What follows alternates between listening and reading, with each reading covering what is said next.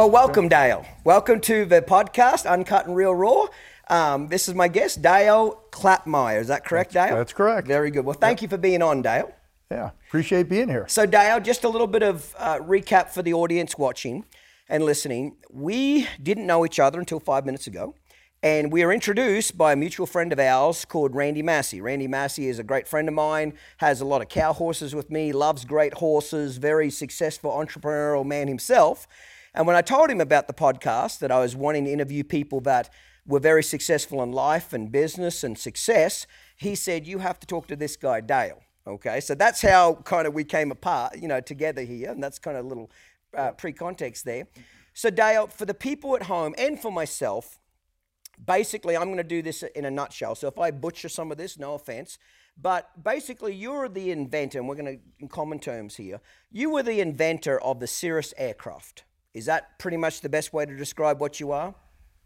Yeah, but I, you know, you got to put it together. It started with my brother and I. Your brother knew it. So, so just in common terms now, I didn't know. I don't know a lot about planes. I have a lot of buddies that own them. I figured out it's much cheaper for me to use their planes than own my own. That's always the case. you know what I mean? So Cirrus, for the people who don't know, is an aircraft. It's basically a four-seater aircraft, a five-seater aircraft, but basically, for common layman's terms, has a parachute. It's one of the. Is it the only plane that has a parachute, or one of the few? It's the only certified production airplane with a parachute that comes standard. Right. So basically, it's a small plane Yep. that seats roughly four people. If you get into trouble, shit hits the fan, whatever reason, you can pull a lever, and basically a parachute comes out, and it will direct you to the ground. Is that correct? That In, that's in, accurate. com- in layman's terms, I know there's a lot more technical shit than that. no, but in in the simplest way, there's a handle on the ceiling, which is, I suppose, would be like a ripcord. Mm-hmm. You grab that handle, it activates a rocket that pulls the parachute out from just behind the cabin, and the parachute then takes the entire airplane and lowers the airplane to the ground. When you pull that parachute, you can't disconnect it. There aren't any retakes. You can't say, "Oh, I didn't really want to do that." when you pull it, You're done. the airplane's going down. You have just given the insurance company your airplane, Fair enough. but it's there to protect the people inside. Yes. So if, if the pilot had a heart attack, passed out, something happened, a passenger can pull this handle as well, correct? Yep, it's right in the middle where anybody can reach it. Right. Okay. Okay. Now, correct me if I'm wrong, but I was told, and again, might be a true rumor or not true rumor, that this is actually the most popular four-seater plane in the world. Is that right or wrong? Or Uh, there's nuances to that. Okay. I mean, there's the most popular would probably be a Skyhawk because there's 40,000 of them Yes. they've been in production forever. okay. We are the best selling single engine airplane in the world. Okay. Now, you, you also have another airplane that I've heard is very successful, which is a single engine jet. Is that correct? yep, And does that seat four or five people? How many people does that seat? That seats what, what we call it is a five plus 2 So it will seat seven Mm-hmm. Okay. as long as two of them are children under 90 pounds. Okay. Right. up. And that's the second main part of this plane, th- this company, correct? The. Cirrus aircraft. Okay. Yep. So basically, that was kind of you, you know we'll get into it, but that's the contents of of this show. Is you and your brother, and we're about to learn about your life story. Basically, built this company up to what it is today. Because one thing for sure, and I love asking questions to pilots and people that own planes. Everybody knows what your planes are. Everybody knows what they are. Everybody oohs and ahs over them. Even the people that I've found, the odd person that doesn't like them, when you really push on it and say, why don't you like them? They really just say it's money. You know what I mean? They can't. They, they they might bitch and say, "Well, it's it's overpriced." But reality is, when you push them and say, "Well, is it not quality?" No, it's best. It's the best in line. Does it do anything wrong? No, it's the best of what they do. When you when you keep pushing them a little bit, they really fold pretty cheaply. You know what I mean? And so even the haters, when I dig for information of what you don't like about, because I was seriously thinking about buying one of your planes. You know, Randy Massey's got one. I've been I flew in quite a few of the Cirrus planes, and I've liked it. And I seriously thought about getting my own. And um, and so I asked when I'm going to get into something new, especially you know spending the kind of money. What is it? 1.2 million to get into one of those planes, somewhere around that. Well, no, there are. We have a uh, a smaller engine version of our single engine piston. You can get into that for about a half a million, Okay. and up to about 1.1 for a turbocharged, you know, the Top of the line. Top of the line. That's what Randy would have, correct? Yep, Top of the line. And yep. I've flown in his quite a bit. Okay. Yeah. And then on top of that, then the next level up is our our jet, the Vision jet. Yes. So I was thinking about serious about buying one, but I whenever I get into something new, I ask millions of questions. I try to pick it apart. I want everybody's opinion, and I could hardly get anybody to say anything negative about your product. You know, the biggest negative I found, which was pretty damn small, was the price. And when when I dug into that more, they really didn't couldn't say it wasn't worth it. They just didn't like it. Does that make sense? And everybody's got to have their haters. Uh, well, we're we're competitive Yeah. at the price. So Yeah, yeah. So, so it's very, very popular, and anybody in the flying world would know who you are. So, just for context, the people who aren't into planes, that's why we're just having this little brief introduction of what it is and so forth. So, what I'm really interested in, this plane's popular all over the world, from what I understand. Yep. The jet, the the, the single engine prop, etc. I want to know where it all got started. So, let's go back. Where'd you grow up as a kid? grew up in a town called DeKalb, Illinois. Okay. You seen the flying ear of corn DeKalb Ag? That was from our our home hometown. You know, so it was uh, So, farming from community. Chicago, north, south, east, or west? We are 60 miles straight west of Chicago. Okay, right. Then. So in the middle of corn country. Fair enough. Grew up there as a kid, and how did you get into planes? How did this whole thing get started? As far as were you always interested in planes as a kid? Went through high school? What's who? Your, your dad a pilot? Somebody had to give you this bug, or you did you just come up with it? No, no, there you know, flying was a part of the family. Okay, So my uncle was a pilot, and the first time I was in an airplane was with him, or the first time in a small airplane was in my uncle's airplane. He had a float plane in in Minnesota, and you know when we were kids, he took the back seat of his in his airplane, took the back seat out, and had a cooler there. So we'd fly up to his cabin, and you know the kids, we'd be sitting on the cooler in the back of the airplane, flying up to uh, the lakes in very northern Minnesota. what kind of plane was it? So it was a Cessna 180. Okay, right. so it's a, you know, a utility, more of a utility-based airplane. Great, great airplane. Now that's a Fantastic float plane. yes, that's the kind of plane to get started flying, isn't it? Well, no, No? no, you would start in a single-engine trainer or something, probably smaller. Okay. You know, that's that would be um, an ideal family airplane, especially if you're going in and out of shorter strips, or in his case, a float plane. Yeah. You know, it can carry a lot. It can get in and out off the water. You know, it's a it, it was a great airplane. But even backing up before that, so so my uncle learned to fly and got his pilot's license as soon as he was old enough to.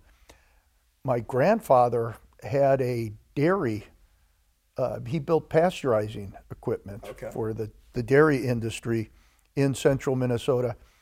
And even starting back in the 30s, he owned an airplane. He was never a pilot, but he had a pilot and a small airplane, and they'd actually land in hayfields next to dairies, and he'd go in and either sell his equipment or he might be there to work on equipment and that type of thing. So he used uh, very small general aviation airplanes from Did the he fly him himself or somebody nope, flew him in? Nope, he had a pilot. Huh. He never learned That's kind of pretty visionary back in those mm. days to be basically a traveling salesman to some degree, Yep. and be have enough vision to say, "Hell, I'm not going to fucking drive. I'm going to fly, and I can get to twice as many places." Surely nobody else was doing that. I don't know if anybody else was doing it in his industry. Yes. But yeah, it gives you an opportunity to beat Yes. the competitors to the to the opportunity. Yes. And that's where aviation makes sense. Yes. So as I grew, I, I suppose I would say I, I followed my my brother Alan, who he and I started the company together. How old's your brother? He's three years older than I am, Okay. so I'm the little brother following If you don't mind me asking, how old are you? I'm 61, Okay, I'm 47. Right. so uh, I was the little brother following him around. We always built model airplanes and you know loved everything about airplanes. When we were small, riding our bikes, ride out to the airport to see if there's any cool airplanes there. You know, always following following the industry. like you would, as a, even as a kid, look at airplane magazines, oh, follow clubs, Yep. anything to do with aviation. You and your brother really, you know, enjoyed it. Yes, yeah. That's awesome. So when my brother, Alan, wanted to learn to fly, my parents said he couldn't learn to fly until they did. So both my parents got their pilot's license. I was, I think, 10 at the time. Alan was 13. So that's when he wanted to, you know, he was really, he was getting close. You know, he could start doing ground school and that type of thing. And that was enough to get my parents to fly. So uh, they bought a, a Cessna, 1960 Cessna, and that would have been, I think, 1970, 71. So from the time I'm 10 or 11, we're traveling more in the airplane now than certainly than we did before. And, you know, so I, in a sense, grew up in the back of the airplane from that. So, what did your parents do for a living then? If your grandfather did the dairy equipment, what did your parents do? We do come from a very entrepreneurial family. Okay, so genetically, so what did they what were they into? So my parents were into uh, nursing homes. Okay, He owned three nursing homes. And again, a very interesting story. My, my dad was a youth director at a very large Lutheran church mm-hmm. in the town of DeKalb. DeKalb is also the home of barbed wire. And there were a couple of very large mansions in town. One was the Ellwood Mansion, which was turned into a museum, and you could go walk through this, you know, 1960, 1860s beautiful home. The other, about six blocks away, was donated to the church. And now think about this. You know, I don't know how big it was. Say it's 20,000 square foot, 100 year old home, donated to the church. They discussed what should they do with this this home. Since my dad works for the church, he said, "Well, why don't we turn it into a place for the elderly in our congregation?" And instead, they tore it down and turned it into a parking lot okay, which uh, you know I like to say pissed off my dad. Maybe Yeah. Uh-huh. it didn't not necessarily pissed him off, but disappointed him. It lit a did fire. he did enough work into into it to realize well, there's a market for this. That's awesome. So he went. I mean, he's a youth director. Yeah. You know, you don't get to rub two nickels together. Yes. As a youth director, But what he what but the key thing that I just heard there is he saw an opportunity. he saw an opportunity. He saw an opportunity. People are getting born every day. There's babies being born every day, and there's people dying every day. And, and whether you like to talk about it or not, that's a fact. People are getting born and people are dying every single day. What I love right there is your father looked at something that somebody else said, we're not doing it, and basically scrapped it. Yep. But still saw an opportunity there. That's what I like right there. That, a lot of opportunities don't just drop in your lap. You have to look. Uh, you have to be looking. You have to have an interest. You have to have a passion for something to grab a hold of. And that's what I heard right then is that he saw something and said, "I'm going to dig into it some more." So what happened? Um, and actually, to follow on that, the, mm-hmm. the real point is he grew up uh, in a family where, you know, his dad took risks and started a small business and struggled through that and made it a successful business. My dad started going literally door to door to raise money for a home for the elderly. His business plan was it's for people who can afford to pay to come. Yes. There's a county home there. If you're on, if a government assistant, there's already a place for you.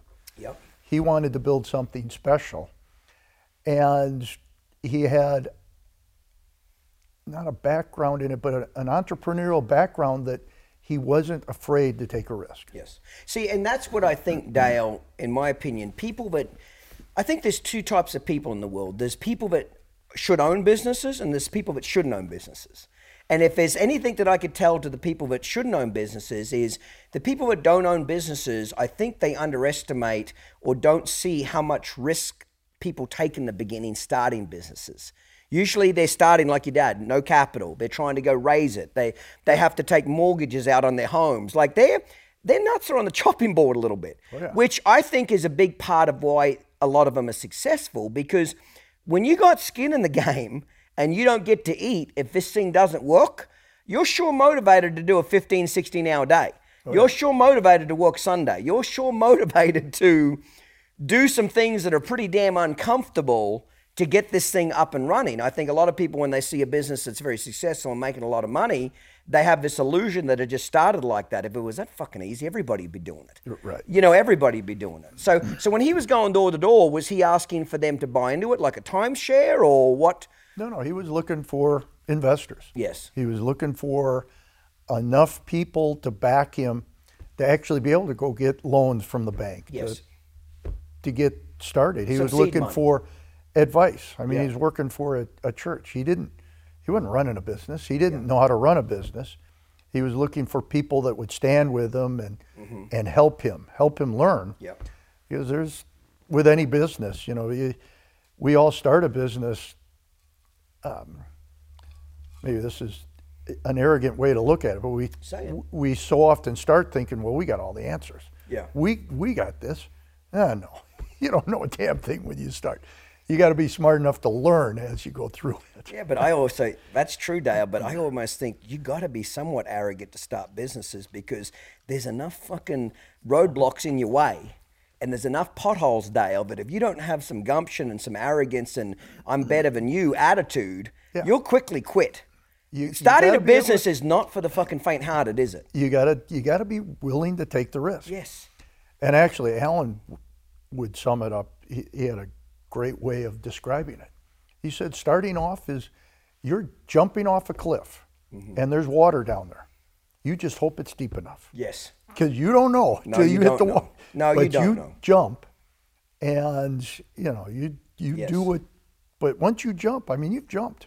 Yes, you have jumped. You've jumped. as, as financially, mentally, etc. And that's where I, I it's it's not for the faint-hearted. Right. If you're if you're a scared kind of person in life, I, owning your own business is not what you need to do. Get a paycheck, sign the back of the check, forty hours a week. That's your job. But you're never going to get ahead financially. You're never going to have any real retirement, in my opinion. Playing it safe.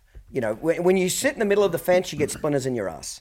You got to pick a team. Are you going to be on the risk team and go get it, or and that, or, or on the scared team that won't go get it? They'll play it safe, which nothing wrong with that to some degree. But don't bitch that you don't have the money, the retirement, don't have the lifestyle these other people have got. You're either one team or via the other team. Yeah, and I I actually look at it slightly different, or I, I think of it slightly different. Uh, if you're starting the business because you're looking for that lifestyle, Mm-hmm. I'm going to start this mis- business because I'm going to make a whole bunch of money. Yep. Your chances of success are probably pretty low. Okay. Because you don't start a business thinking, oh, I'm going to be rich. You start a business because you're passionate about something. You Yes. understand something. You want to do it. And you think you can do it better than somebody else? You think you can do it better. And yes. Or a better way of doing it. yeah, if, if, if you're doing it for money, Mm-hmm. man, it, it's a tough life Yes. for the money. Yes. You know, you got to do it because you love what you're doing. Clinton's grabbing a cocktail and we'll be right back. Get yourself one and enjoy this short clip. People are attracted to genuine and authentic people. That's what. And, and now, people either love me or hate me. I get it. I'm real polarizing, and I'm okay with that. There's lots of people that hate my fucking guts, and I'm, not mad about. it. Don't get upset because I say, good luck. There's somebody else out there you will like. Other people like me the way I am, but but you can't please everybody. So I quit trying years ago, many years ago, to try to please everybody. Because the more you try to please everybody, the more pissed off everybody gets. And the more unhappy you are because of it. Yeah, so you might as well just be who you are and let it fall where it falls. Yeah.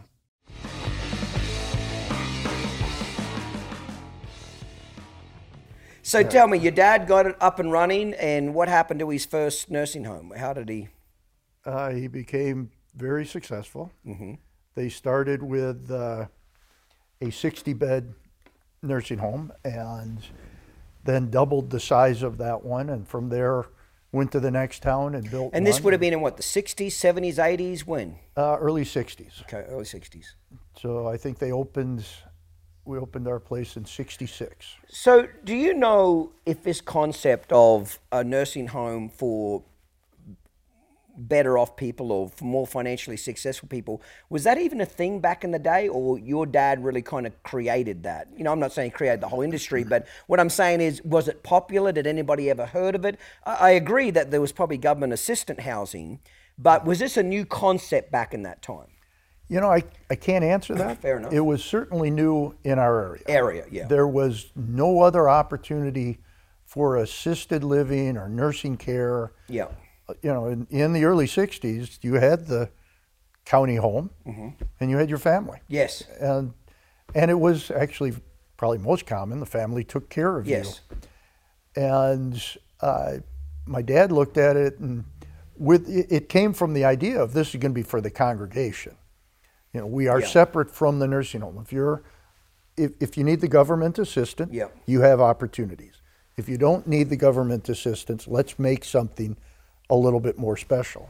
And that was his business model, and it it Got turned out successful? being successful. So, what lessons in business do you think you could take away from your dad? If you could say, hey, this is the number one or two things that I took from my dad, just to, like give you a perfect example. If I had to say the number one greatest thing for, that I took from my parents, and my parents were entrepreneurial people too, I would say it was work ethic. The most invaluable lesson they taught me was to work. Nobody ever, you know, Ian Francis, another one of my mentors, says nobody ever drowns in their own sweat. Yep. So work ethic was the greatest thing they instilled in me and my sister. And how they instilled it was basically living it. Seeing them work 14 hour days, standing beside them, seeing them take risk on businesses. So that was a gift I was given. Now, as a kid, you probably didn't like some of it. You know, you bitched you want to go play on Saturday when you had to work. You know what I mean? But that was probably the greatest gift my parents gave me was the ability to have a work ethic, which I think later on in my life served me extremely well because in my industry, I've always been publicly said I'm not the best horse trainer or clinician. I never had the most talent. I wasn't the best. Where I beat my competition is I outworked them. Yeah. I outsmarted them and I outworked them. And because I wasn't the smartest guy in the room, I had to surround myself with people that were much smarter than me to help me where I was weak. But that so if you could answer that question for your own father or parents, what do you think was the greatest gift they might have given you? Well, certainly the work ethic was part of it. Mm-hmm. You know, because both my parents worked there, and Uh, yeah, growing up, uh, he, they'd come home, we'd have dinner together, and my dad would go back to the office after dinner, Yes. virtually every single night. Sundays we'd go to church. And just and what eh, time would he get home? 10, 10, 10 30, 11? When would he get home? Um,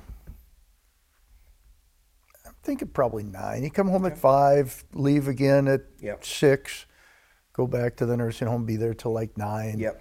Be home ten after nine. Yeah. I remember my parents doing very similar things, yes. Yeah, you know, and this is a it's a service industry. Yes. It's it's being there matters. You can't just Hand it off. y- yeah you you can't run a nursing home from home. Yes. You gotta You be gotta there. be you gotta be in the trenches. Yeah. Eh a- And then, you know, Sundays were, we'd go to church, and after church, we'd go to the nursing home. Sundays was the days, the cook's days off. So my mom cooked the, the meals on Sundays. We served, you know, and, and so I was probably five years old when we first opened, 4 or mm-hmm. five. So, you know, when I'm six, seven, eight years old, we're going there after church. We had our chores, you know, it's cleaning floors. It's, Yeah. And for me, I had to go around when I was real little and empty the waste baskets in every single room. Well, I remember it was like I had 60 grandparents. Yeah. They were all excited. You know, little kids are coming into the room, you know, and we're That's talking. And of course, they're giving me their candy, you know, and everything else. Was like, love it. you know, like this, this didn't work. This is fun. I Yeah. mean, how do you beat this? Even if you're picking up waste, it's still fun. yeah, it was fun, and that's that's how I remember my childhood. That's was awesome. Working at these things, and and as we got older, you know, we would do the jobs that nobody else would do or didn't want other people to do, and it was always the cleaning and Yeah. that type of thing. And but I remember one night in, I think I was early in high school before I could drive. You know, the sewer system Yeah. clogged. You Yeah. know, so my dad and I are opening up in the basement of this building the the clean outs, you know, and we're standing there with rotor rooters and mm-hmm. trying to clean it out. And I'm thinking, oh my God, is there there is nothing worse than this. you know. Yes. And why don't we hire somebody to do this? And, and he's going, at 10 o'clock at night? No, you can't hire anybody. We're here doing it. You Yes. know? And Yes. that's, you know, and there's something that has to be done. See what I like about do. what I like about that is is it doesn't sound like your dad asked you to do anything he wasn't willing to do himself. And I've always been big about that in my my business. I've had you know different employees might say I'm an arsehole, I'm a piece of shit, whatever you want. But one thing they'll never say about me is if I if I told them to dig the ditch, I sure as shit would do it myself.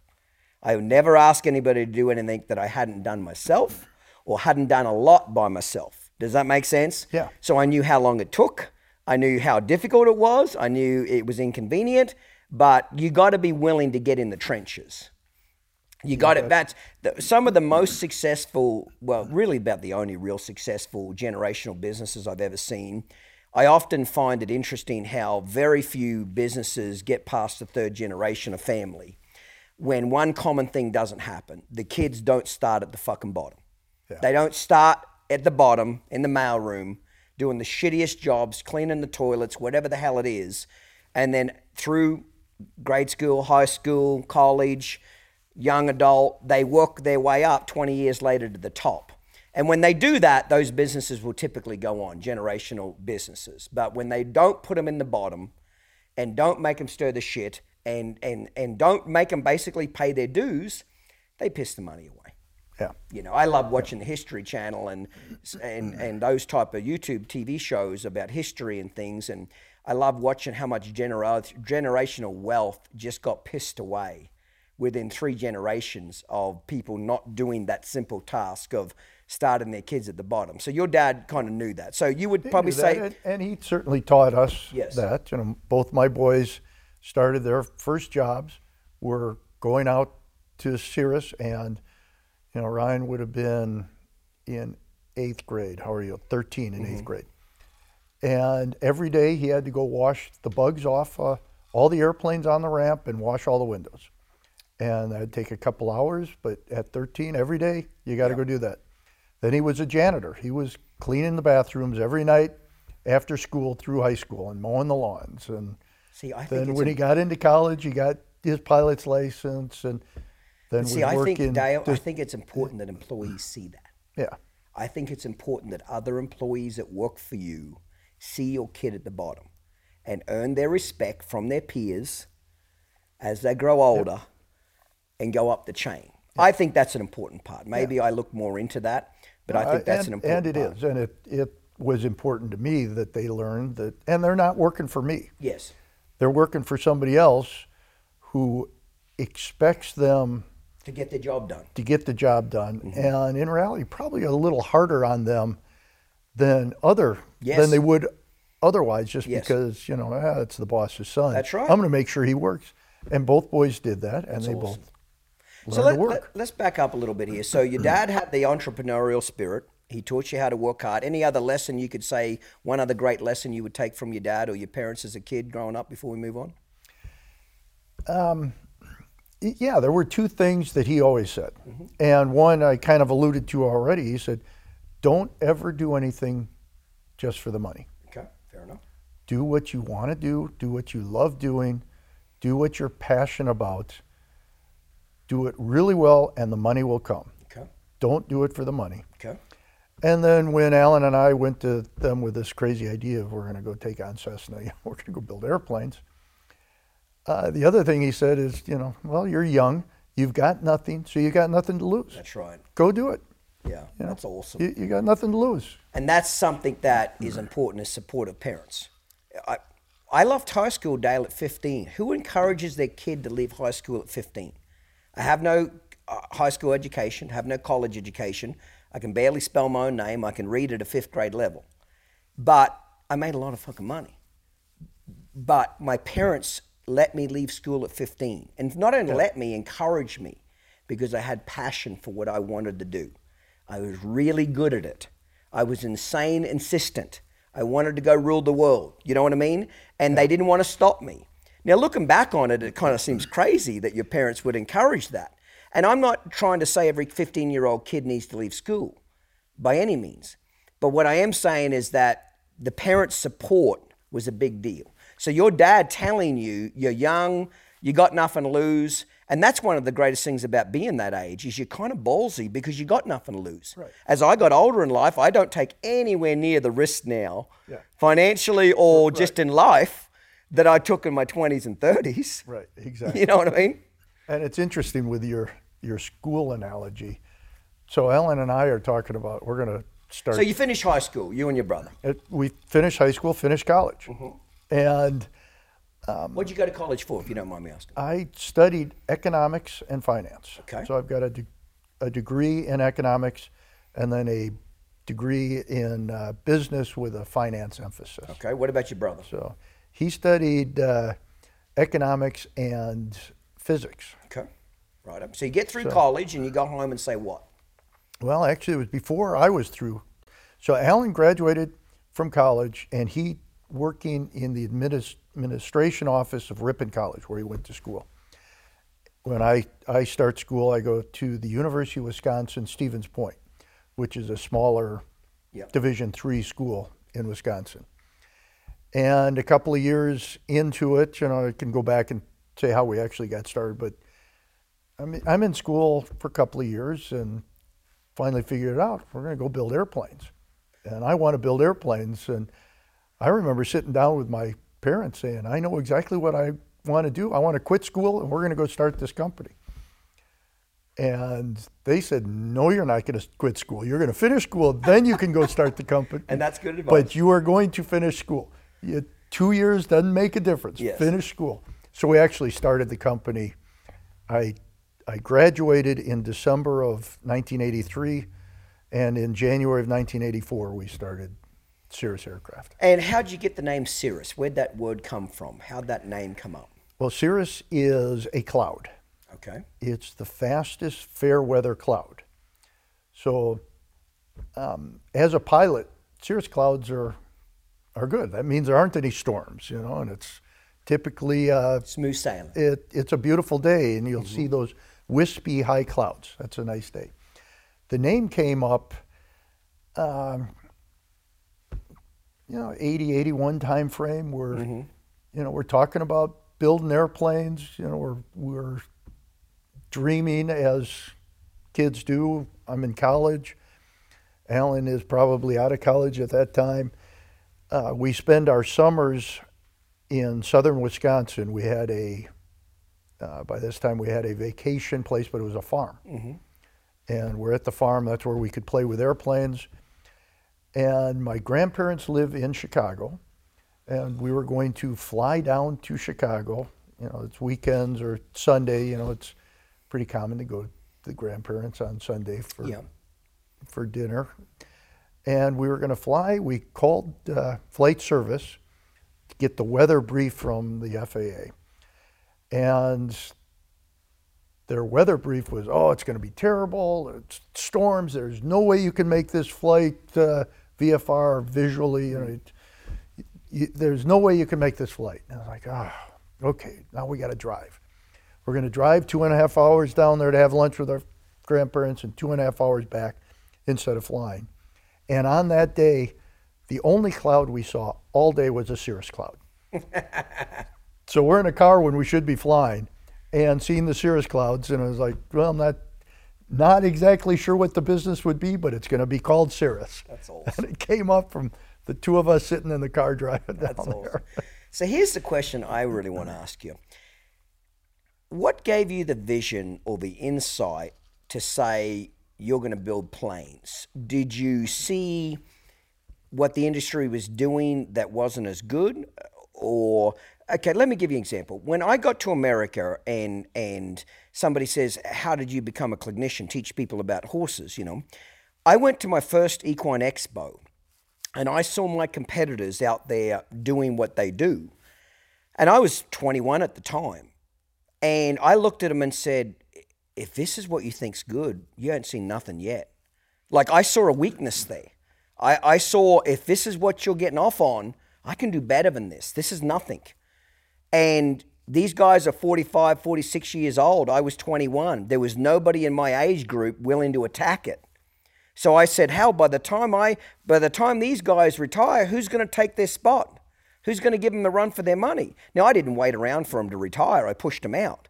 But what gave me the vision to do what I do is the fact that I saw my competition and, and, and it'll come across as arrogant, but I don't give a shit. I didn't fucking think much of them. And I said, this ain't nothing. I can do better than this. So that's what gave me the spark to get going and, and move on that deal and make money, blah, blah, blah. I want to know what you and your brother saw in the aviation industry because this thing's already up and running. There's lots of planes, lots of plane manufacturers, etc. I want to know what made you and your brother say, we're going to make a better plane. We're going to make a different plane. I don't know, but I want to know what made you two have the balls to say, we're going to get into an industry as young 20 year olds and compete against million dollar, multi million dollar, maybe even billion dollar companies back then. I don't know. What gave you that vision that you wanted to get in the race? What, what did you see that was a niche or a hole that you could get into? Uh, there's there's a few things. Um, so when when I turned 15, we buy a, a little tail dragger, the airplane that I learned to fly in. Then and we keep it uh, in a little strip, which is basically a hayfield, Yeah. north of town. You know, and that's what I learned to fly in. That's what spurred my enthusiasm from aviation, going from yeah, model building and I'll fly around a little. And you know, you asked what I did in college. Yeah. I thought I'd become a banker so I could afford to fly. Literally, that was, you know, I want to fly. And um, in high school, just before graduating from, from high school, I'm on a camping trip with one of our friend, one of my friends in northern Wisconsin, and it's uh, Memorial Day weekend. And driving home on Monday, you know, last week of school starts uh, the next day. We stop at little airports to see if there's any cool airplanes. We're stopping at airports on the way back, and I find a wrecked airplane there. So I went to the into the fixed base operator, you know, the, the little FBO there, and asked who owned the airplane, and they gave me the the name of the couple that own it, and they're a mile down the road. Drive down the road, knock on the door. Woman comes to the door and says, "You know, I see you've got you own the wrecked airplane sitting out there, and you know, I'm kind of interested." And I'm sure this isn't exactly how it went, but the way I remember it was like, "You're interested in it? Sold." You know, it's like. Take this never piece saw, of shit off our hands. Yeah, never saw the husband. It was just like she's there, sold. You know, you can have it. We bought this airplane. Now it's all banged up, correct? Yeah, it had flipped over in a storm. Okay. So it's it's all intact, but it's sitting upside down. Oh, so down. it wasn't flying when it crashed. It, It was on the ground and the Yep. wind blew it ass overhead. Yep. Okay, right. Yep. Now I'm with you. know, so go home, tell Alan, you know, we're going to buy a, an airplane. At this point, what I'm thinking is we already own an airplane. We own a little two two seat tail dragger. This is another two seat tail dragger. It's a Champ, you know, different model, but it's in a sense the same market. And uh, the plan was we were going to rebuild this thing over the summer between high school and starting college, sell it at the end of the summer, and Make make, our first fortune in aviation. I love it. Uh, it took two and a half years to rebuild it. Uh, it should have things that should have been replaced. We couldn't afford, therefore we fixed things that Yeah. shouldn't have been fixed. And Mm-hmm. you know, in the end, we had a flying wrecked airplane. I love it. but that spurred my enthusiasm on to now I want to build airplanes. Because you saw flaws in it? No, You no, that was at this point. It was still just this is cool. This is what I want fun do. Fun to do. It was this is what I want to do. And we went to Oshkosh. Oshkosh is uh, the home of the Experimental Aircraft Association, Okay. the EAA.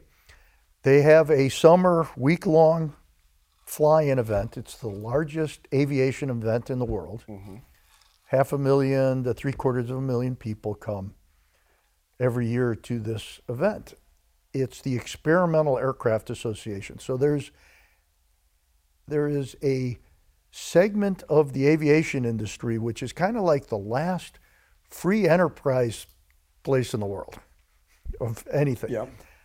where it spurs on that enthusiasm to design and build your your own airplane. It's going there to these shows that I realize, okay, this can be done. Right. We can go design an airplane. And so, so what was you a aviation? and- confidence that, that that can be done. uh, confidence, uh, seeing a path, Yeah. seeing a market. Yeah, seeing a market. Yeah. So, so my path was, you know, I want to learn to fly, or I want to be a pilot. Then building, rebuilding an airplane, I was like, okay, I want to work on airplanes. I want to build airplanes. Alan and I bought a kit plane then. So we're going to learn how to put together somebody else's design, but we're going to learn how to put that together. And as a couple of kids, you know, we, we have no money. So How old are you? uh, I would have been, well, when, when we bought the, I was 17 when we bought the wrecked airplane. So I'd have been 19 when we bought the, the kit plane. You know, at that point, where do you get money? Parents. Yeah. You know, yep. Go. We had $200. That was the deposit for the kit. We put the deposit down in the kit. Went back home and said, you know, Mom, Dad, we need to borrow money. You know, and they, they then started with the, you know, we've all said it Yes, who absolutely. have kids. You know, what do you think we are? The bank? Yeah. Yeah. You know, what do we all think parents are? The Yeah. bank. So they made us write a business plan Love it. on why they should lend us money and how that would be good for our education and future development into whatever we wanted to do. And they literally said, if they make us write a business plan, we'll never do it. And this whole crazy idea will go away and they won't have to worry about it. Well, we wrote a business plan. See, I've never heard of that. I think that's fucking brilliant. Yeah. That's skin in the game. Yeah, It was your first hurdle. plan, It was your and- first hurdle to make you and your brother get some skin in the game. yeah. Yeah. Love it. That's smart parents right there. We, uh, we bought this kit plane. Now, So you did the back to proposal. they liked it. they I, my dad actually admitted years later he never read it it was like 30 pages on why this was going to be such He was probably pissed off that you gave it to him. no he he said he was so amazed that we actually did it he lent us the money because we actually did it he, Fair enough. he goes i never actually read it but you you presented it and you had your charts and your facts and your figures and it was like ah all right you know so so they lent us the money To buy this kit plane. to buy a kit plane. Now, the EAA is so important to our development and our growth. Kind of like you go into the, your first Mentor. show, shows, Yep. seeing an industry and learning about it and say, seeing the opportunity. Mm-hmm. The EAA showed us that opportunity. So when I was saying it's kind of that last area of freedom, Mm-hmm. the FAA has rules on what it takes to become to build a, an experimental airplane. And those rules are you have to actually do the work yourself. Yep. You have to use aircraft quality hardware. You know, you can't go to Menards and put a three quarter inch screw into Yeah. something. But if you if you use aircraft hardware, you know, and you do the work and you you you know take pictures of it, you prove what you're doing, they basically can't not license it. So I kind of describe it as I could go take an aircraft engine and bolt it to a tree stump. And if I use aircraft quality bolts and bolt it to that tree stump, they can't say you can't go try and fly it. That's awesome. Yeah. so go try and you know you're going to kill If you're yourself, gonna kill yourself. It's up to you. but there is no rules against killing yourself. That's right. So the experimental aircraft industry in the late 70s and early 80s is developing what is called a kit plane. Mm-hmm. Somebody designs an airplane, they put together all the parts it takes, they sell it to a person with a set of plans, and you build it in your garage I got a or couple your of buddies that are doing that now. Yep. Yep. Your garage or your hangar. Well, growing up enthused about the aviation industry through the 1970s, the industry was growing very, very quickly. We produced, we, the industry produced over 120,000 new airplanes in that decade.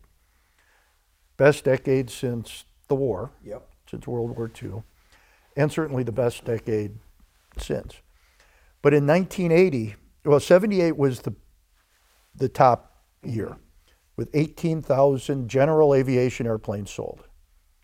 In 79, it was very close to that, 17,000 some. 1980, it was like 10,000 airplanes. 81, 6,000 airplanes. So is that because 80 of interest rates? The, air, the, the market plummeted. Yeah, but why? In- Money? Interest rates Okay. was part of it. Uh, um, you look at interest rates, fuel, the economy. There's a lot of reasons why an industry is going to going to fall off. But to go from 18,000 and in a couple of years be at three, 4,000. And in 1988, it was the bottom of the industry at less than 1,000 airplanes. Hmm. Actually, it was less than 900 airplanes. So in a decade, you're down to about, what is that, 5 6% Yeah. Of what the industry was. Well, we're watching it crash. There's insurance was skyrocketing, interest was skyrocketing. As uh, production went down for for a company, they still have to cover all of their fixed costs and everything else, so they keep raising the cost. Right. And on top of that, companies like Cessna and Beechcraft and Piper and Mooney and you know all these companies, they were not putting their money into developing the entry level airplanes. They weren't spending their money developing single engine piston airplanes. Because the market was crashing, they didn't think there was any money there. What was the reason for that? they didn't think that there was money there. So the industry, eh, you know, and you can look back and say, well, they, they made the right business decisions, or they made, Yeah. I don't know, right or wrong, they made this business decision. Cessna, they're building jets. They start building jets. Piper and Beech are building twin engine turboprops, basically a jet engine spinning a propeller. They are all of the companies are investing, growing into bigger, better, more capable, far Faster more planes. expensive airplanes. And the lower end Love it. was not Being changing. addressed. So a Cessna 182 in 1980 is basically identical to a Cessna 182 that was built in 1970, mm-hmm.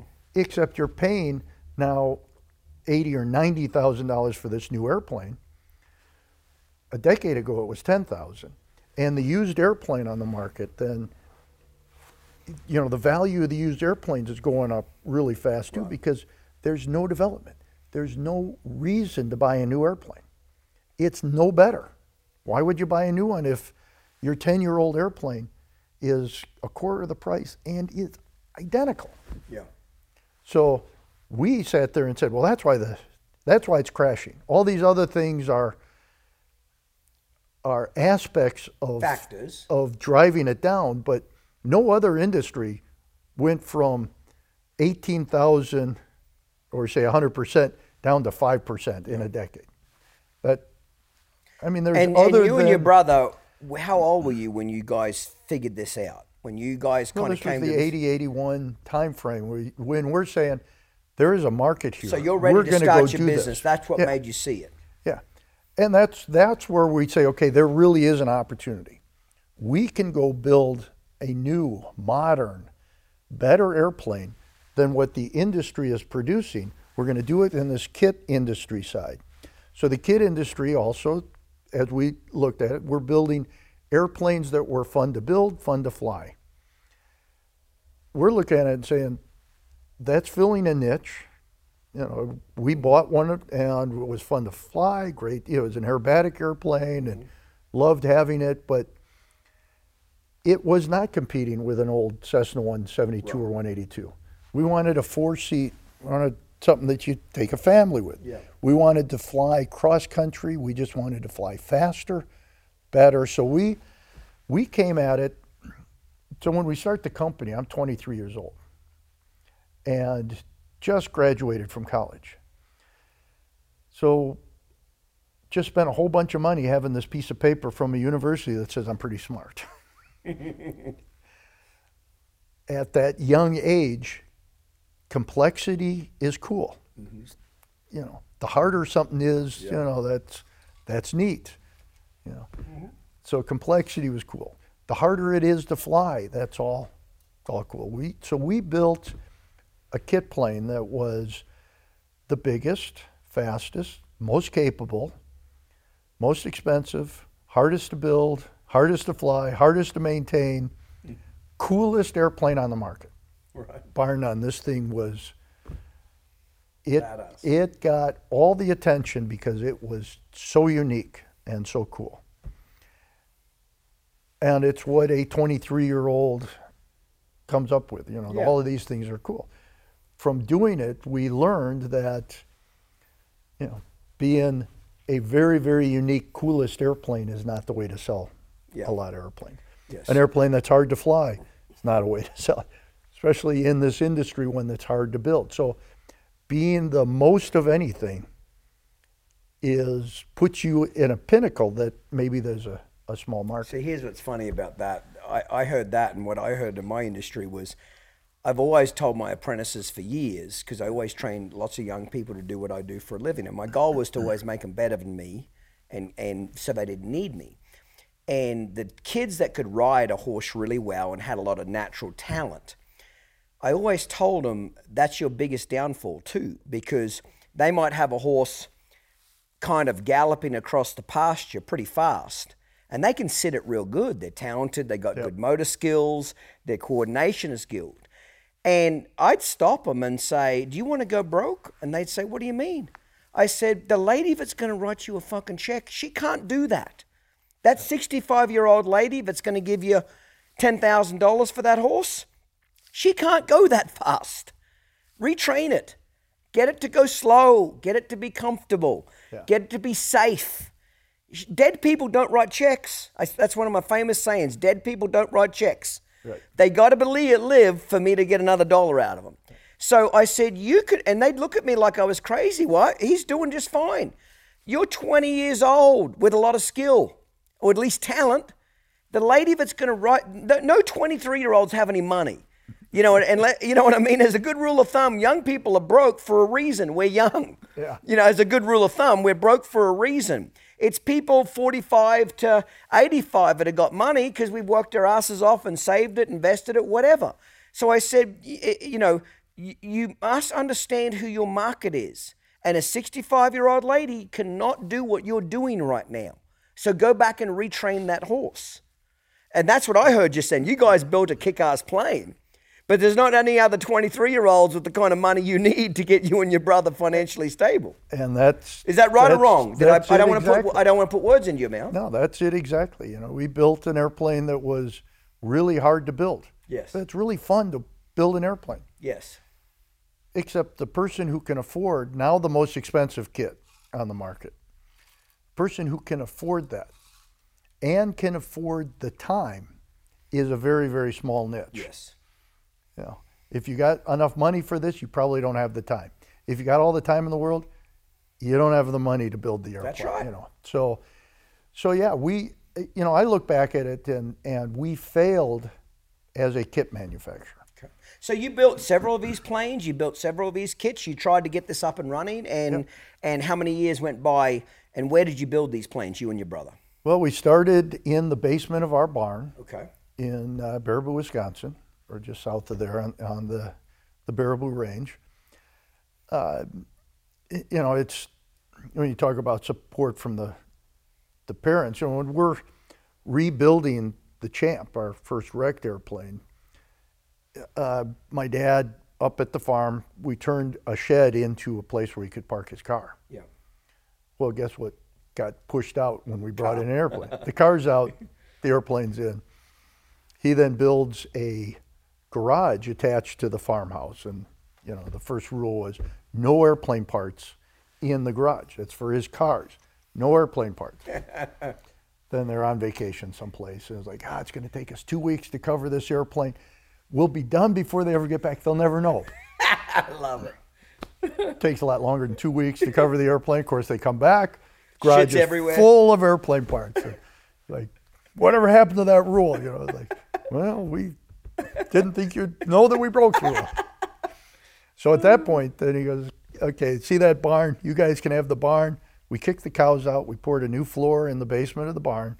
And like, I don't care what you do in there, But that's where it stays. but that's where it's at. So the barn became where we started. We started in a basement of a barn, I love it. and I thought we'd never need more space than this. Yes. This room is huge, you know, and real quickly, you know. So you, to to build, and we're building a composite airplane, fiberglass airplane. You start from the outside and work your way in. Okay, so it's the opposite way of to building do- a house. You know, a house technically you start in the inside and build it out. Well, no, you build the frame of the house. Well, what I'm saying is, then- is is the inside of the house, you know, the concrete foundation, the walls, etc., and you work your way out to the landscaping and Oh, yeah. pool. Yeah. You know what I mean? You you build when I say out like that, you kind of build out like that.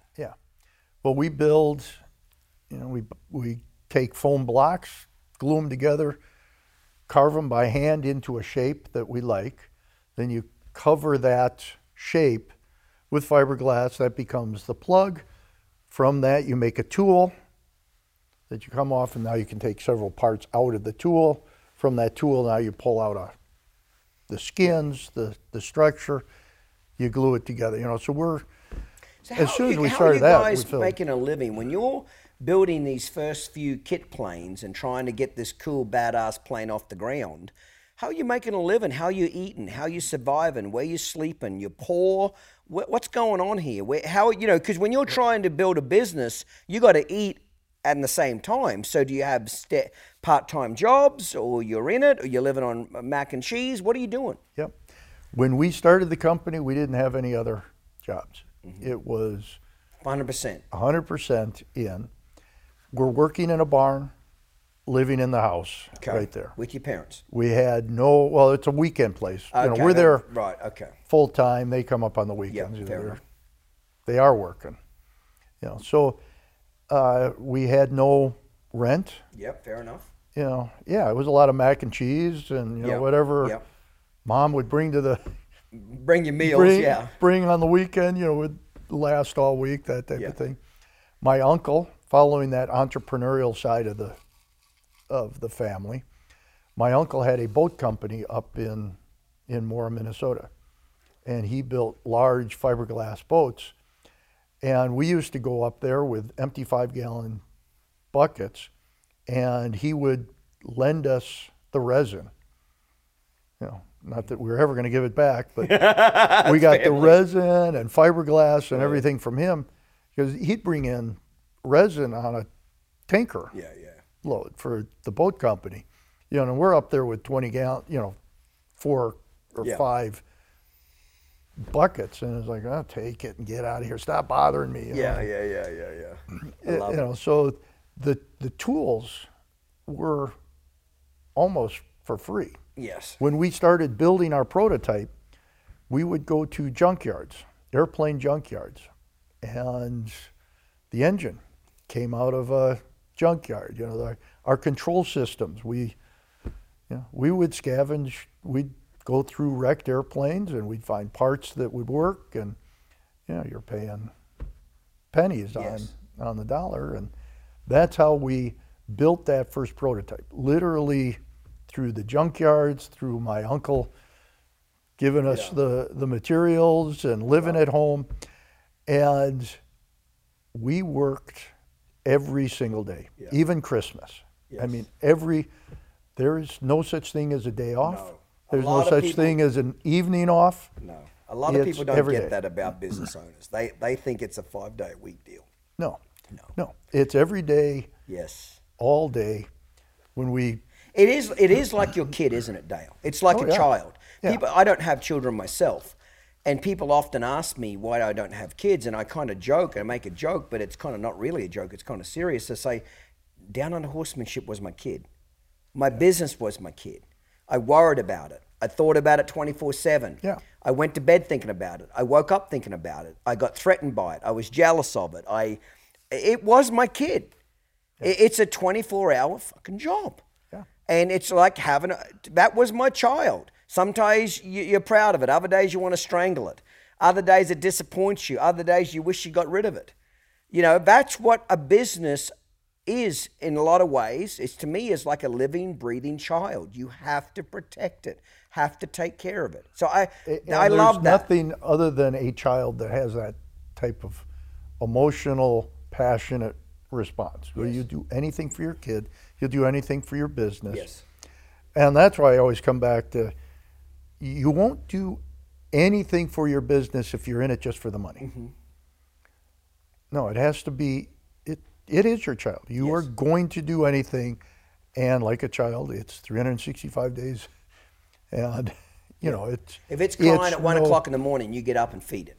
And if that business is bitching to you at Sunday at midnight, you're out there taking care of it. Yeah. Yes, that's that's a damn good point that people need to understand. Is it's a it's a commitment. It's it's a lifestyle. Yeah, And if it's you're not willing to give it that lifestyle, you're going to fail. You know, I had at the last uh, tour I did, um, I, I had a couple thousand people show up and, and listen to me, and I had about six kids come through my autograph line, and um, they all said, you know, I signed a piece of paper for them, a photo of me, and they all said, you know, give me some inspiration, give me give me something that will really help me. I want to start my own business, and I said, work harder. I wrote down there, good luck to you. Work harder than everybody else. Yep.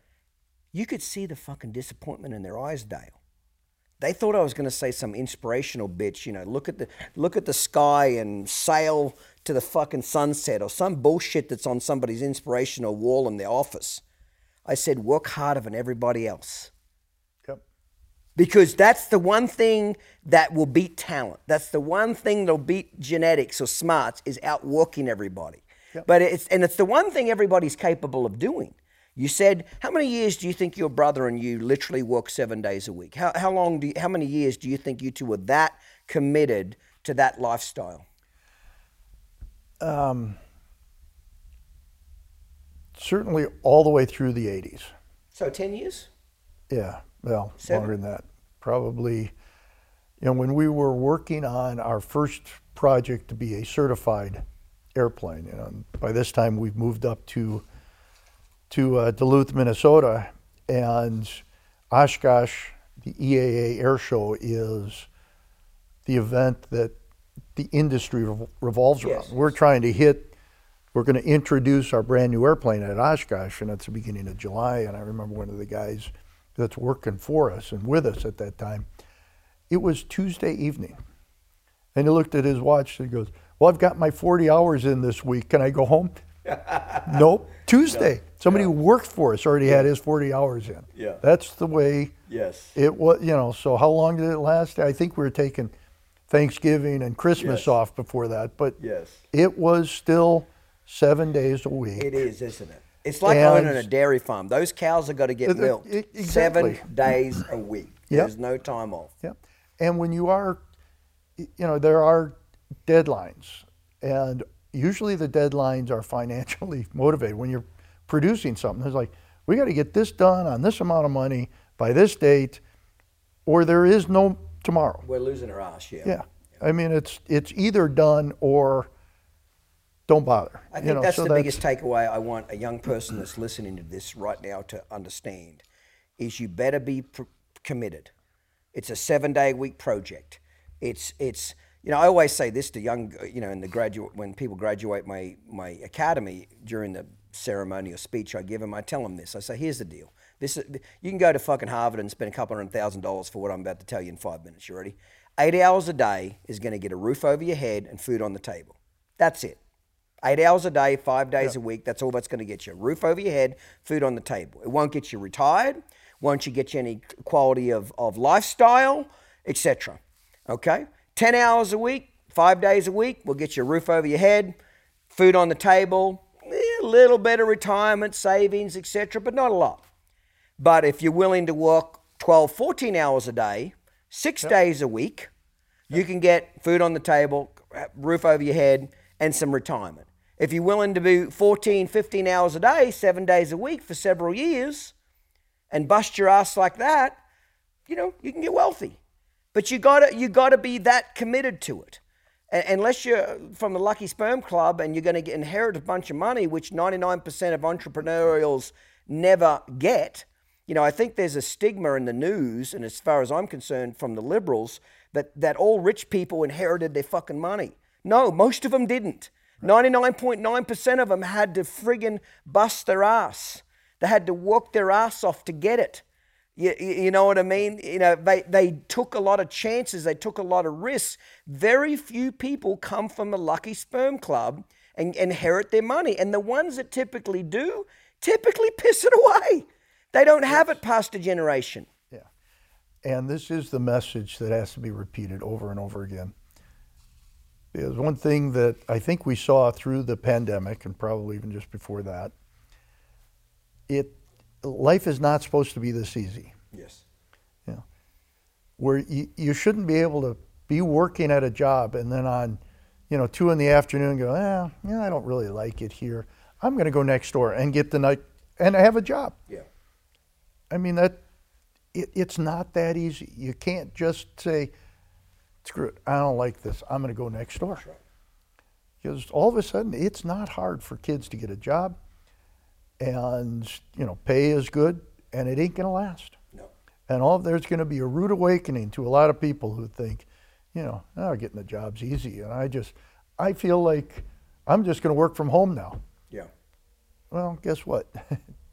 That's not the way the world works. We're not, businesses aren't efficient No. when everybody's working at home. Yes, because there's there's a lot less accountability. So changing subjects here just a little bit. So you and your brother, how many years did it take you two to figure out this cool, fucking badass plane you guys invented that was cool as shit was not gonna be sell when I say sellable was not gonna get you where you wanted to be.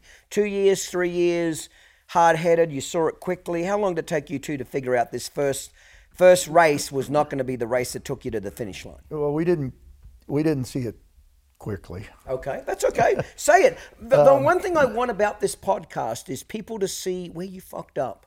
You're a successful man. You're very good at what you've done. You've changed an industry. You've changed the world. Tell me and them what you wish you could go back and do differently. So don't hide those things. Say, hey, Clinton, we were too pig headed. We should have given up on year one and changed direction, but we went 10 years. That's why I'm asking these questions. Yeah. Well, looking back, our first design was not a successful selling. I mean, we weren't successful selling it. Okay. So you're making And- a profit? No. No. Okay. I mean, we're covering it's cost. hand to mouth.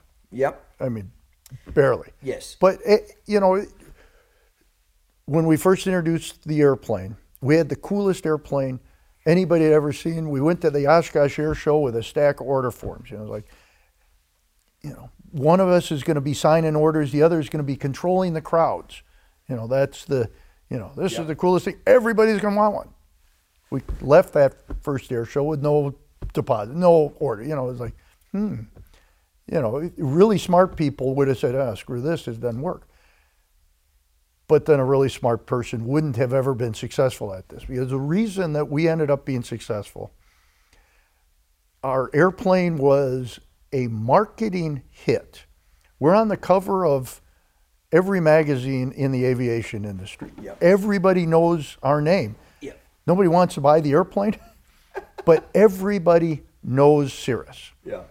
And so that first year, we're using a very conventional engine. Now this is 87, 88 time frame. Aircraft industry is the only industry left in the world that still uses a leaded fuel. And we use that in order to keep the engine from, from knocking. Yeah. That's why you put lead in. Because the way an airplane is used from the altitudes, it's a very difficult thing to, to solve. So our second airplane was going to be, we're going to put in a, a V8, a Chevy V8. We're going to build it up like a NASCAR engine, able to produce, you know, 800 horsepower. But we're only going to run it at 300 horsepower. Therefore, we're not going to be working this engine that hard. Great idea, right? Mm-hmm. 15 hours into flight test, we had an engine fire. The airplane, we lost the airplane. It, Alan was in the airplane. He was flying. I was flying chase. So he takes off on one of the test flights, and I pull up next to him, and we're climbing out. And I looked over, and I was like, "Alan, there's smoke coming out of the back of the airplane," which is not something you want to hear. and then it was like, "There's flames coming. I see the back of the airplane's on fire." He lands it, puts it down into a field, climbs out. Airplane catches fire. It's got 100 gallons of fuel on board. Burns up to the point where you know we're we're shoveling it. Yeah, I mean the engine was a molten. piece of aluminum there. when we we were that was in June. We're getting ready for the Oshkosh Air Show, which is mm-hmm. the end of July. We're going there saying, with this airplane, this engine, this combination, we're going to take over the industry. We've sold a handful of kits, enough to you know feed ourselves. fund a little bit, yeah. But now, this is going to take off. We're going to sell hundreds of them, and we end up bu- burning up the airplane a month before the air show. and then you sit there like, okay, it's over. Yes. What do we do? Yeah. Well, we take our original prototype back to Oshkosh. We sell a few more, Yeah. few more kits. You know, we One, one thing about you said something that I want to comment on about the marketing. You said that you guys were marketing a, a huge success. Everybody knew who you boys were. Everybody knew. Everybody thought it was cool what you were doing. You're obviously innovators, and your marketing was on point, but your product wasn't. As far as a sellable, marketable deal. Not, I'm not talking about quality, but I'm talking about something that went on. Right. That reminds me of this. One of my mentors, Dan Stewart, who runs the marketing firm that I use, one of the first lessons he taught me about marketing is he said, Clinton, great marketing just prolongs the demise of a bad product. Great marketing just prolongs the demise of a bad product. So if your product is not good, the marketing will carry it for a while, but it'll eventually fail. That's what popped into my head. It's not necessarily that your product was bad. It's just it, mar- it just wasn't where you needed to go. You changed it clearly. You knew that you built this cook-ass plane that nobody wanted to buy. It was badass. Everybody was talking about it. You got everybody's attention. we built a great airplane for a market that didn't exist. I love it. That's in reality what it was. Yeah. But that airplane marketed was, I mean, I'm not, not talking about we had a great marketing department. I mean, it's No, Alan and I sure, yeah. selling air, Talk- talk but the airplane was so unique Yeah. and turned so many heads that everybody in the industry knew it. Yeah. You know, they, they had seen or heard of this airplane. They knew you were here to play. They knew They- they, knew that you got everybody's attention, which should have opened some doors, did it not? opened tremendous amount of doors. Yes. Should have and got it's the reason we became successful.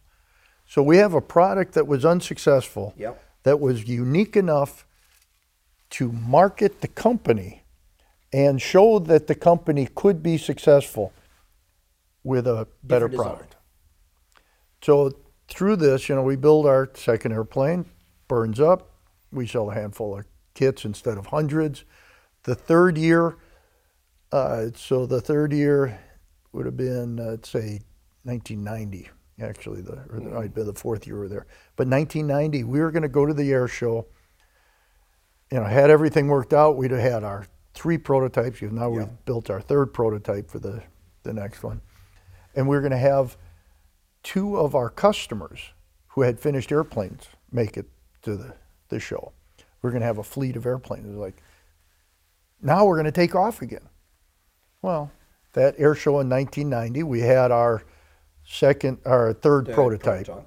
you know, which was a far better airplane than the, You figured out what went wrong with the one that burned up. yeah, Yep. you know, it was a far better airplane, but we had a conventional engine. It was like, okay, I understand why aircraft engines are the way they are. Put an aircraft enough. engine in. But the two customers that were going to come ended up not getting the airplane done in time and weren't able, you know, so we're still there just with A prototype. with our one prototype. And it was really at that show when we're going, okay, if we're going to do something in this industry, if we're going to stay in the kit plane industry, we can build a far better airplane than a Cessna 182. But it's got to be easy to build. It's got to be simple to fly. It's got to be fall asleep simple to fly Idiot proof. it's got to be idiot proof. You know, we're going through what it is, and actually on the looks, you know, everybody says the Cirrus, the SRs are the most beautiful airplane. When we were designing the SR, we were looking at it saying, well, we could build this as a kit, but that's not the industry we want to be in. So we're going to go take on Cessna. Yeah, a multi-billion dollar company. Yeah. And we're going to go beat them because we just failed as a kit company. Therefore, we can go beat them. See, I love that balls. And Craziness, balls, whatever you want to call it, but but when we're designing the airplane and we're what we want is a beautiful airplane, but we just had a very unique, polarizing, you know, futuristic airplane. We're going. We don't want that again. We want an airplane that isn't polarizing. That people look at and say, "Okay, that's an airplane." I can That's- see myself being in that. that's the way airplanes should look. But we wanted it to still be sexy enough that, Mm-hmm. you know, you leave your Bonanza and you see our airplane, and now you go back to your Bonanza and go, well, yesterday I had the most beautiful airplane in the world. Now it's it looks old because I see new, modern. So, so we were looking for that emotional response. Love it. How do you design the airplane to get the emotional response that's not polarizing, but saying, that's a beautiful airplane. And then when we're designing it, so by this time, when we're designing the SR20, our, our single engine airplane, both Alan and I are married and we have kids. Oh, truly. You're out of the farm barn by now. We're out of the farm. A, a warehouse somewhere. Yeah, we, we had built a couple of hangars, you mm-hmm. know. We're, So We're you, as you're our own. going, you're slowly making a profit, which is feeding your capital, mm-hmm. correct? You're making some sort of profit, which is giving you enough money to jump to the next level. yeah, no, we're No. cash flowing. You're just cash. Flowing. I mean, we're You're we're borrowing taking, money. We're taking money in. okay. Um, so we're creating, we're designing an airplane that's going to change the industry. And I'll get back to how we fund it in a Yeah. second. But while we're working on the airplane, we're both married and we have kids. So our attitudes towards, I want to have a cool airplane, and I don't care how complex it is, I don't care how hard it is to fly. All of that's changed now when you got your family in the Yeah, airplane. safety. And the design requirements on the SR 20 was that my wife had to want to fly. Love it. And that's the key to our success. And that simple statement, nobody else in the industry said. My wife has to want to fly. It's mm-hmm. not it's not acceptable to say she's willing to fly. She'll put up with flying. It has to be she wants to go. And it literally it's got to be the non-pilot has to come away saying if we can't get there in that airplane, we're not. It's just not worth going because I'm no longer going to put up Yeah. driving. And these things were so at that time designing airplanes. Well, actually, all through history, you design for the pilot, right? Yes. Who's buying the airplane? The pilot. Yeah, not really, but that's the way we design airplane. Why do you fly? To get from point A to point B faster than something else. So speed was everything. Mm-hmm. You know, and how fast can you go on uh, how f- little fuel and Yep. and you want a nice looking airplane for the pilot, but it really doesn't matter how complex it is. If the pilot can fly it, that's okay. I learned real quickly after I was married that's not okay. Mm-hmm. Patty's parents live in central Wisconsin. We're up in Duluth, Minnesota. It's a five hour drive to go down to the grandparents, or it's an hour and 20 minutes in an airplane and she'd rather sit in the car for five hours than in an airplane for an hour 20 then you sit back and go well i can make the airplane faster what if we get there in an hour and 15 minutes instead of five hours they're like no you're not getting it the time doesn't matter It's a safety thing. it's safety it's comfort Safety and comfort. safety is going to be implied. You have to be safe, but we obviously did things different on that. But you know, cutting five minutes off, if you're miserable for an hour and 20 or you're miserable for an hour and 15, the answer is going to be no. So speed didn't matter. So we have to change everything about the impression, the emotional impression that you get in an airplane. Okay. And that's what we drove for. How do you sit in the airplane? How do you get in and out of the airplane? Where do your hands go? Oh, what do you Ergonomics of it. what do you touch? What does the person in the right side see, touch, feel? Airplanes typically have a big panel. They're up high because it's full of instruments and mm-hmm. all of this stuff. Well, we are flying around in a Cessna 310, which is a twin engine, six seat, great airplane. Yeah. I mean, capable, two engines, it's safe, de-ice equipment, it's fast, it'll go, you know, Yep. 190 knots. It's everything about this is great. And I Looked at my wife, and she goes, "Well, I'd still rather drive." And I was like, "Why would you want to drive instead of this big, comfortable, great airplane?" The answer that came back was, you know, afterward, we talk about it for a while. She goes, "Well, I'm not comfortable in the airplane because I don't think you know how to fly it properly." And I'm saying, like, "What do you mean I don't know? I'm a great pilot. How could you say I don't know?" Nothing like a wife to tell her husband Yeah. where you're a piece of shit. I, I'm a great pilot. I love it. Clinton's grabbing a cocktail and we'll be right back. Get yourself one and enjoy this short clip.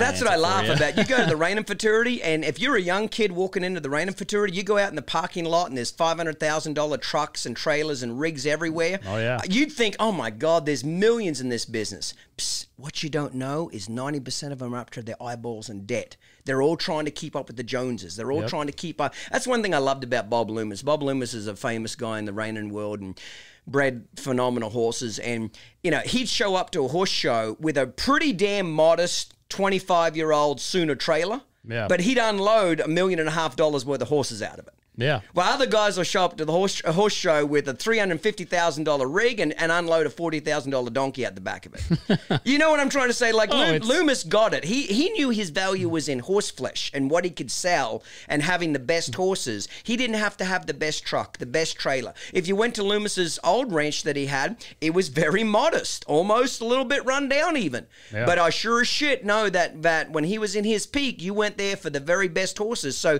you might walk out of there with a five hundred thousand dollar three year old. You know what I mean? So so there's there's a there's a lot of smoke and mirrors when it comes to the horse industry. A lot is that you'd think there's a lot of money in it, but in reality, most people up to their eyeballs in debt.